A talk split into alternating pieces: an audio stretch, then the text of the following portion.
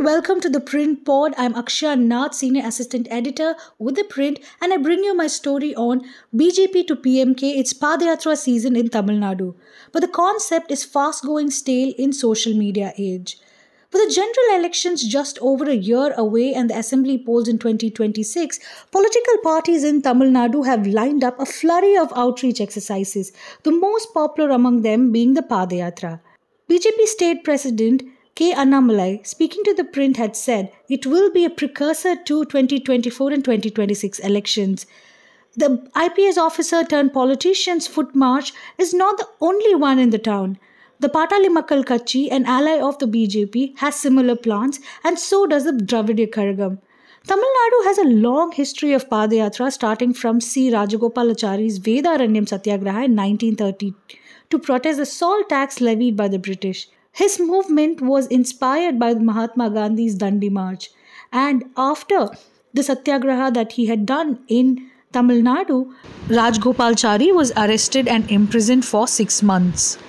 Then there was Dravida Munnetra Kazhagam Patriarch M. Karunanidhi's Madurai Tiruchendur Foot March in 1982.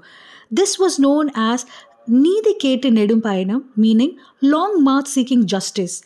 As a leader of the opposition at that time, Karunanidhi's march was to demand justice for Subramanya Pillai, an official of the Hindu Religious and Charitable Endowment Board department's death. He had died in 1980 under mysterious circumstances, and this march by Karunanidhi had put a lot of pressure on the then AIADMK government and Chief Minister M.G. Ramachandran. Marumalarchi Dravida Munnetra Kazhagam, MDMK leader, Vaiko too had made headlines in 2013 with his foot march from Madurai to Kambam to demand prohibition in the state. During the Padayatra, Vaiko even had a chance encounter with the then Chief Minister J. Jayalalitha, who stepped out of a car and asked Vaiko, Why are you straining yourself so much, Mr. Vaiko? Political commentators, however, of the opinion that the concept of Padayatra as a way to woo the masses, especially the present generation, has become outdated in an era of social media and there is a dire need for innovative campaigning. Speaking to the print, Ravindran Duraiswamy, a political researcher, had said, a Padayatra can increase the popularity of the leader embarking on it. But he also added that it does not guarantee that a person who is on the Padayatra will have a sure shot on winning or the translation of popularity will be converted to votes. Annamalai is not the only leader in Tamil Nadu BJP betting on Padayatra to shore up support for the party. In January, Vanathi Srinivasan, BJP MLA from Coimbatore South, took part in a 110 kilometer long march from Coimbatore to Palani. Hers was a spiritual journey that concluded at the Palani Murugan temple, considered one of the six abodes of Muruga or Kartikeya.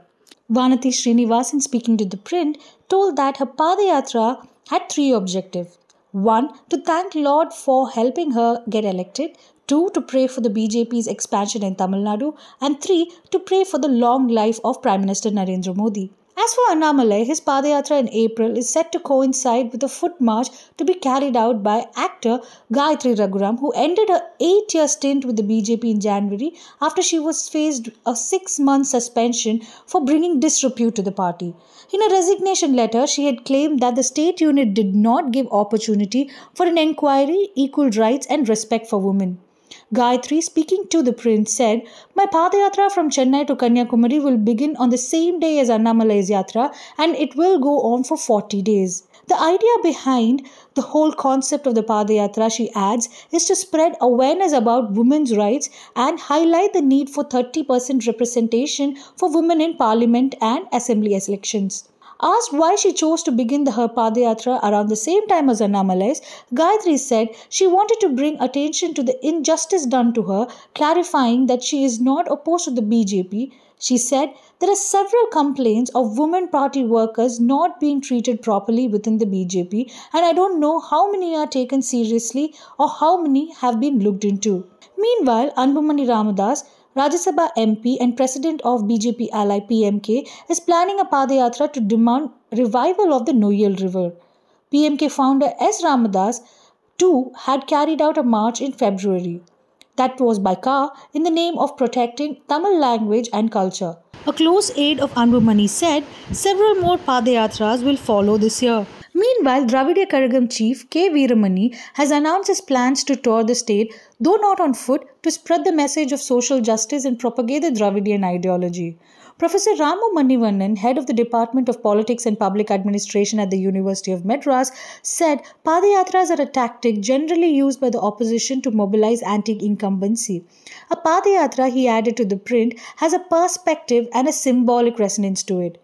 Duraiswamy, who was earlier quoted in the story, believes that the face of the Padayatra is as important as the foot march itself. He said that in 1983, through the Bharat Yatra, Chandrasekhar had tried to project himself as an alternative to Indira Gandhi. Similarly, Y.S. Rajasekhara Reddy's 1500 km Padayatra in 2003 and Vasundhara Raje Scindia's in 2018 give the impression that they were the most suitable political alternative in undivided Andhra Pradesh and Rajasthan, respectively. For those people who have a significant support base, who have been projected as opposition leaders, for them Padayatras can have a significant advantage. But for those who are not alternative forces, their popularity might increase through Padayatras, say analysts. According to Manivannan, for the youth, Padayatras are not the preferred means for mass mobilization in today's social media age. Earlier, during marches like these, people from different political parties used to come, but now only people from the same party as the leader are the ones who come for the walk or surround the leader, said Manivannan. Vanathi Srinivasan, who's also the president of the BJP Mahila Morcha, added that the concept of Padayatra is an accepted mass mobilization and mass contact measure, which does have an impact in the long run.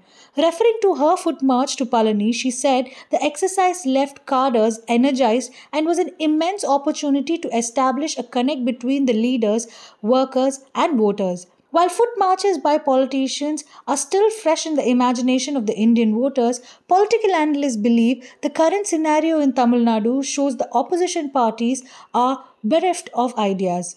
In the 90s, Jayalalitha's convoy based campaigning became popular, where the leader would traverse remote villages and address supporters from inside the vehicle. This came at a time when political parties were used to public meeting. Analysts said that this kind of new innovative politics is now missing. Duraiswamy further said if a Padayatra were a means to victory, then everybody would embark on a foot march. That's all I have for you today. Thank you for tuning in. I'm Akshay Nath, Senior Assistant Editor. We will come back tomorrow with yet another episode on Print Pod.